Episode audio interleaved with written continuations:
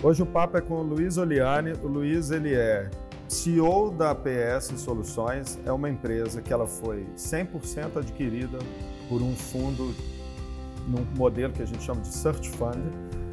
E ele vai contar um pouco para a gente sobre o que é isso, esse modelo de Search Fund, ainda pouco conhecido no Brasil, e já acontece em alguns lugares do mundo, mas ele tem uma característica muito diferente do que as pessoas estão habituadas em questão dos modelos de investimento para startups.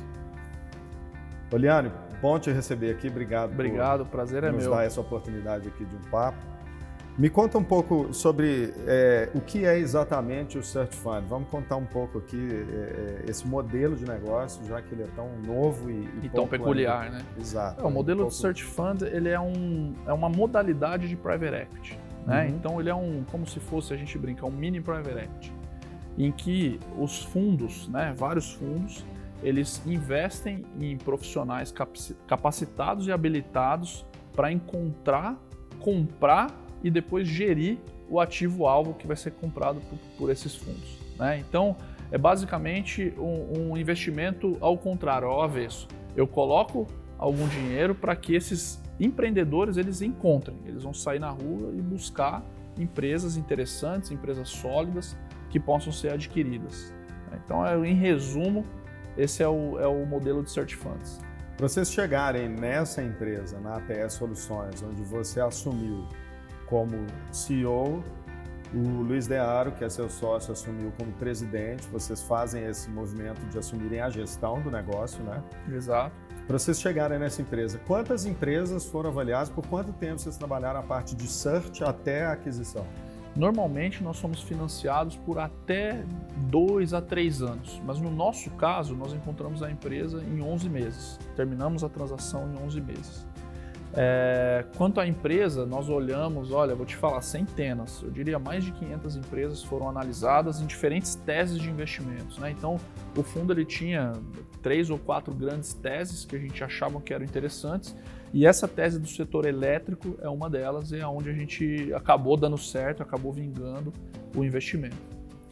E a gente tem uma característica peculiar aí, é a gente falando hoje de fundos de investimento, investimento anjo, é, venture capital, tudo isso que a gente ouve no mercado, tem um olhar para as startups exatamente pelo diferencial da startup ter, a, pela tecnologia, a escalabilidade. Né? E no caso, essa empresa não é uma startup, né? Por que então que os fundos têm interesse nisso e o que, que é, é, qual é o, o, o benefício de investir nesse tipo de negócio? Ótima pergunta, Rico.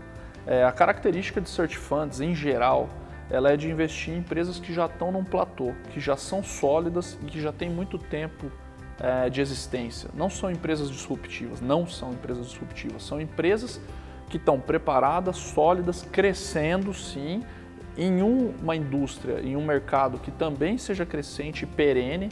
Então aqui se busca a solidez de uma empresa pequena. E normalmente essas empresas elas têm uma característica muito forte que é de ser empresas familiares.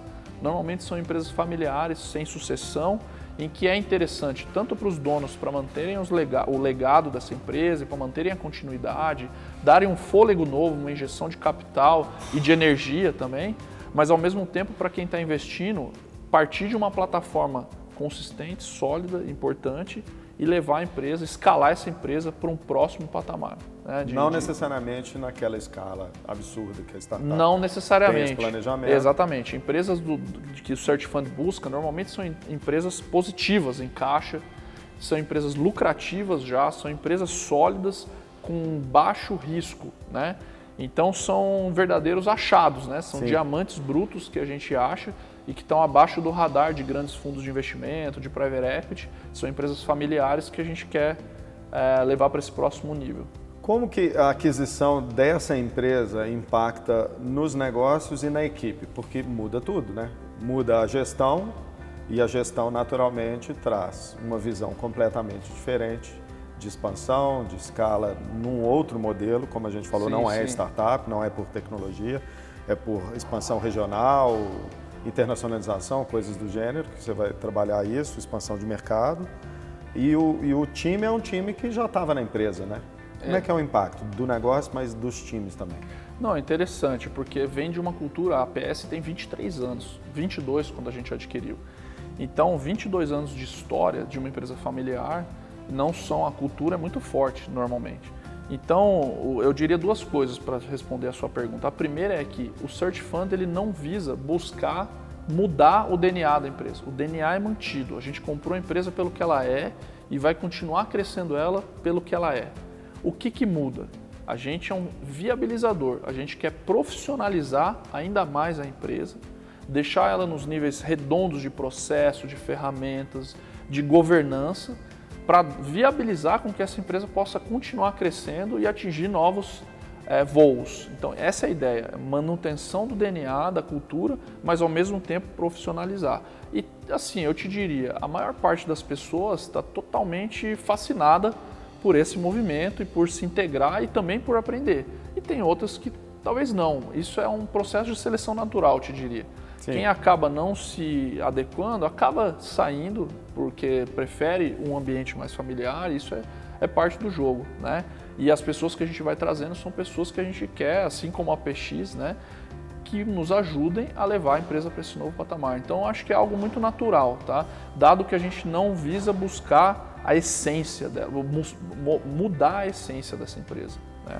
E isso faz muita diferença é, para quem está dentro da empresa há muitos anos e de repente também não via transformações, né? Não via às vezes uma perspectiva, um, um é, não só a perspectiva de negócio, mas profissional. Em termos vezes, de carreira, né? de muitas carreira. vezes. Não, sem dúvida. E assim, a gente vê a maior parte da, daquela, os talentos da APS, as, as pessoas que estão com a gente, que estão com a gente desde a fundação ou que estão há décadas, a maior parte dessas pessoas estão ainda na empresa após dois anos da nossa chegada. Então, uhum. ele tem uma característica diferente de um private equity, que é muito mais predador nesse aspecto, né? Que vem com um aporte, já vem com um pacote conhecido de gestão e de profissionais, que você troca toda a liderança e, já, e começa uhum. a rodar de uma forma diferente a gente busca uma visão um pouco mais é, é, longeva, de longo prazo e que vai fazer com que essas pessoas uhum. se adequem e vão junto e caminhem junto com a gente, para a gente não perder a essência, né? Sim. A gente mudar. Entre as mudanças que vocês fizeram, tem a abertura de outros pontos de venda, né? que são, são endereços APS no Brasil. É, me conta um pouco dessa, dessa visão de expansão é, isso está atrelado ao Brasil? Já tem alguma visão ligada à internacionalização estruturada ou é só um, um planejamento?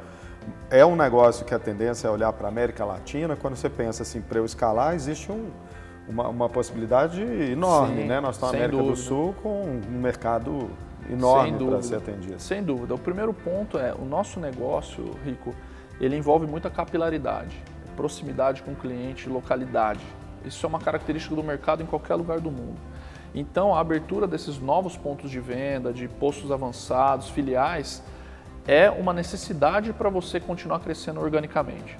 Então, o que a gente fez foi basicamente executar aquilo que o mercado quer, que o mercado precisa e que de alguma forma isso já estava um pouco na cabeça dos fundadores, só que eles não, não queriam pôr energia, porque isso dá um, um trabalho, né? gestão à distância, Sim. novos profissionais.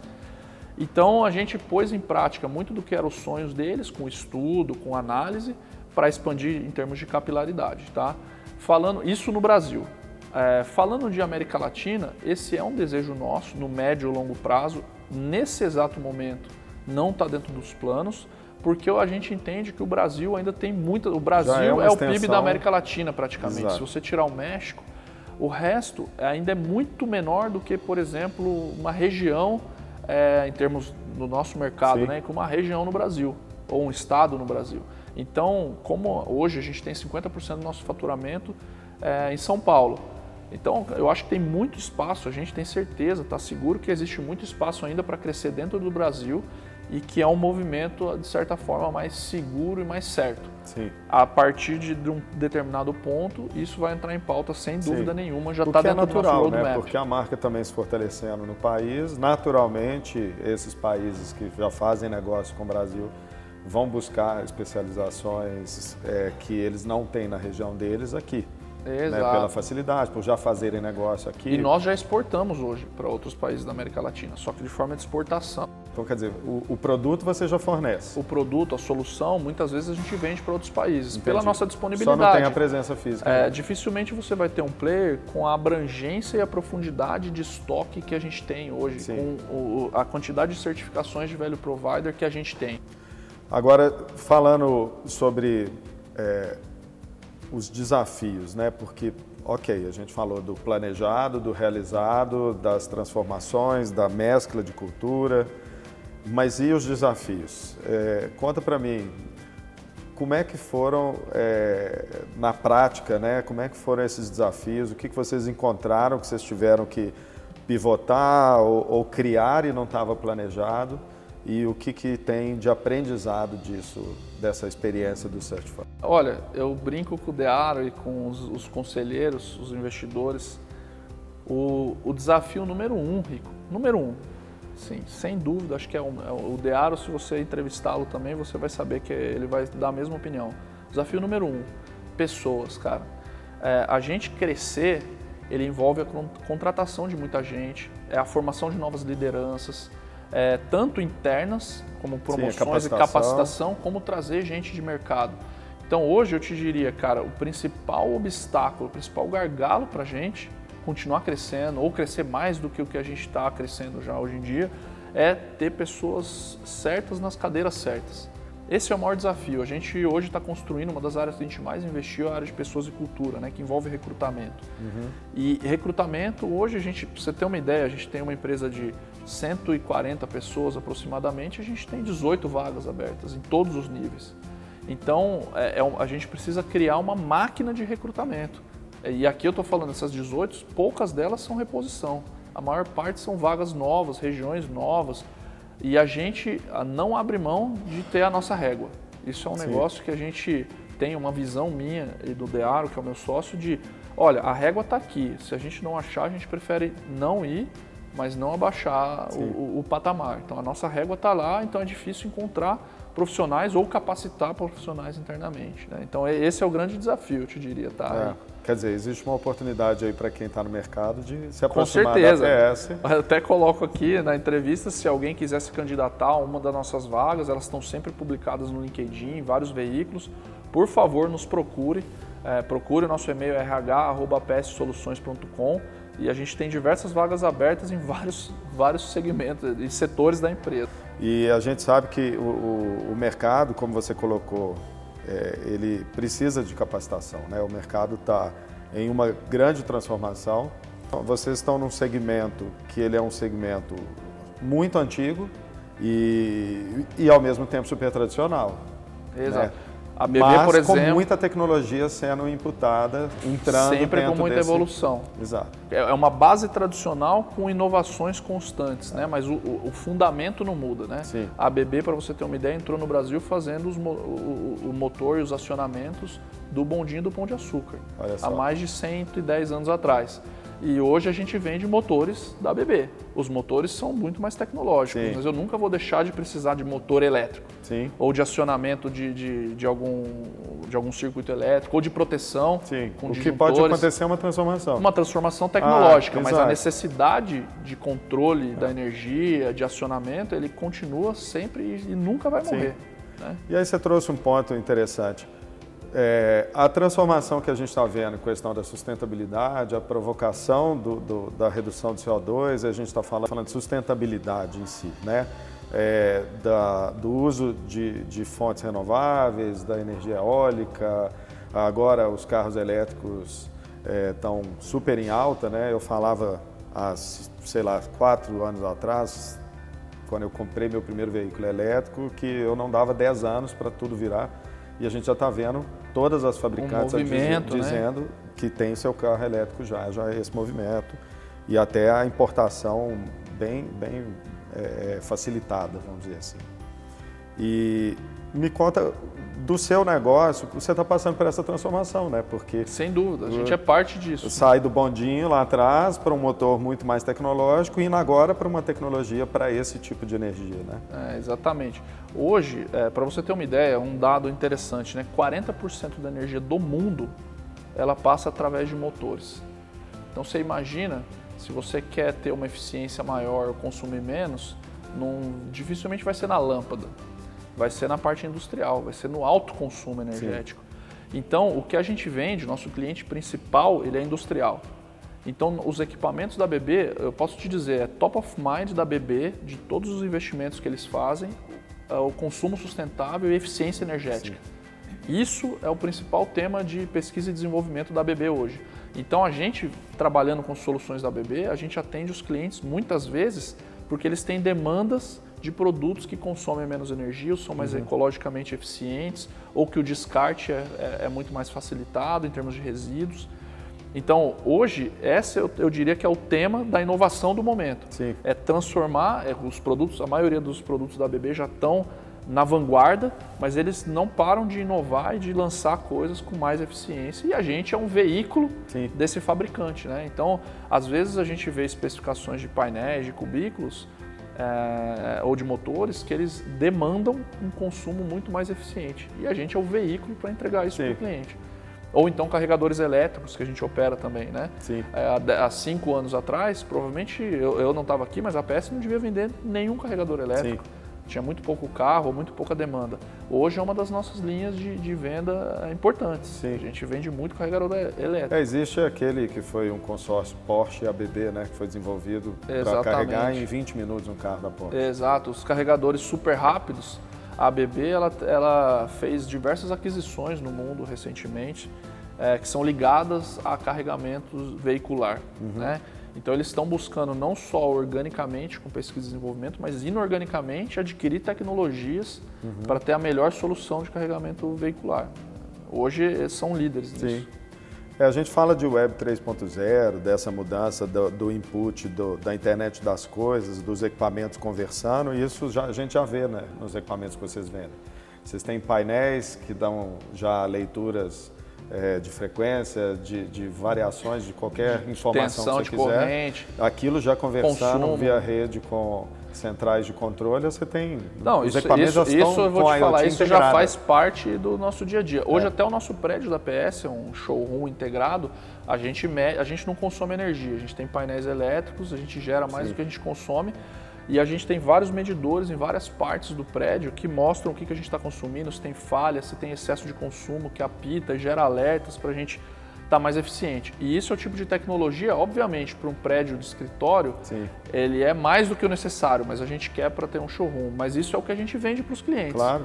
Então a gente tem diversos clientes que compram isso daí e eventualmente até a gente faz o monitoramento remoto desse tipo de indicadores. Sim. Remotamente a gente aqui da internet a gente sabe numa planta ou se o motor está eficiente, se o motor está vibrando, se você tem perda de energia, se você tem alguma ineficiência que Sim, a gente pode ir lá no cliente, aquecimento. É, tudo isso é ineficiência e consumo extra Sim. de energia, que aí impacta de novo, toca no ponto do ESG. É. Então é a tecnologia, comunicação, conectividade trabalhando para é, sustentabilidade. Né? Então isso faz uma ponte com esse universo. Eu estou muito dentro, né, participo desse ecossistema de inovação e uma coisa importante que eu percebo é a, a ABB e os seus produtos, isso que vocês comercializam hoje já está pronto, na verdade, para qualquer startup que queira desenvolver uma solução disruptiva e conversar com equipamentos. Em tecnologias com elétricas de né? automação, exatamente. Já está pronto. É, e nós fornecemos serviços também. Né? Então, Exato. Então não é só uma revenda de produtos, a gente também faz a integração, cálculo, é, comissionamento, tudo, toda a parte de deixar isso pronto para estar tá operando. Exato. Né? E ainda todo o suporte, manutenção depois dessa Exatamente. O pós-venda nosso é. é. uma das nossas fortalezas. Né? Esse é. é um diferencial seu no Brasil, né? Que vocês são uma empresa que atende de ponta a, a gente brinca one-stop shop, né? Expressão Sim. em inglês que é, bom, você precisa de alguma coisa de ABB, você liga para mim que eu vou dar um jeito. Né? Eu, eu faço. Eu, eu, tenho todos os produtos, a maior profundidade e abrangência de produtos no Brasil em estoque a pronta entrega, como eu comentei anteriormente. A gente é o que a gente chama de certificado velho provider, que a gente atende todos os tipos de serviços dentro desses produtos. Uhum. E eu também monto soluções customizadas de engenharia e projetos. Sim. Então, se o cliente precisa de uma solução ABB, eu sou o canal certo. Né? Eu sou o canal certo que vai poder atender ele em toda a sua abrangência. Ele comprou um produto comigo, depois ele pode executar o serviço. Se ele precisar de uma solução customizada, eu sou, ele, eu, eu sou certificado para dar essa solução com garantia do fabricante e assim eu tenho um ecossistema completo de serviços. Sim, né? para a pessoa ser atendida no tempo. Para a pessoa ser atendida no tempo compra. dela. Não é aquela coisa de, ah, você comprou o produto comigo, agora a manutenção, meu, procura outro player. Ou eu dou manutenção, ah, você precisa de uma spare part, ah, liga Sim. lá no outro. Putz, aqui você precisa de um ah. painel, vai no outro. Que é o comum da nossa indústria. Sim. A nossa indústria, ela é, eu tenho competidores em cada um desses três segmentos e, e, eles são muito focados em cada um deles. Sim. Nós preferimos, é uma opção da APS, ser especializados em tecnologia da ABB. E aí eu atendo todo esse tipo de serviço dentro dessa tecnologia, Sim. entendeu? É, é, uma forma, é uma ótica transversal de Sim. olhar o um negócio. Eu agradeço o papo. Acho que uh, um que a gente tira aqui desse, dessa conversa é a percepção de que existe investimento, existe desenvolvimento da indústria tradicional, não só dessa indústria das startups, da tecnologia disruptiva ou escalável apoiada na tecnologia computacional. Por outro lado, a gente vê uma empresa extremamente tecnológica que tem tecnologia de ponta, como esses equipamentos com IoT integrado, a capacidade de você fazer uma gestão completa do, do, da sua estrutura, olhando para a sustentabilidade, governança, quer dizer, é, é, é, o que eles falam, né? Ele trouxe aqui no começo da conversa. É uma empresa que já tem um super diferencial, é um diamante para ser lapidado através do investimento de fundo. Um ponto importante que foi um, um, uma observação que ele trouxe, isso sustenta a indústria tradicional no Brasil, empresas familiares que às vezes não têm a perspectiva de crescimento por conta de uma sucessão ou uma capacidade de gestão dentro da própria estrutura, esse modelo ele acaba trazendo aporte e condição de crescimento disso, quer dizer, fomenta o, o país, o desenvolvimento do o país. O desenvolvimento né? social, econômico, gera empregos. É isso aí. Fantástico. Obrigado pela troca. Eu que Parabéns agradeço, pelo Rico. projeto. Obrigado pelo convite. Obrigadão. Até a próxima.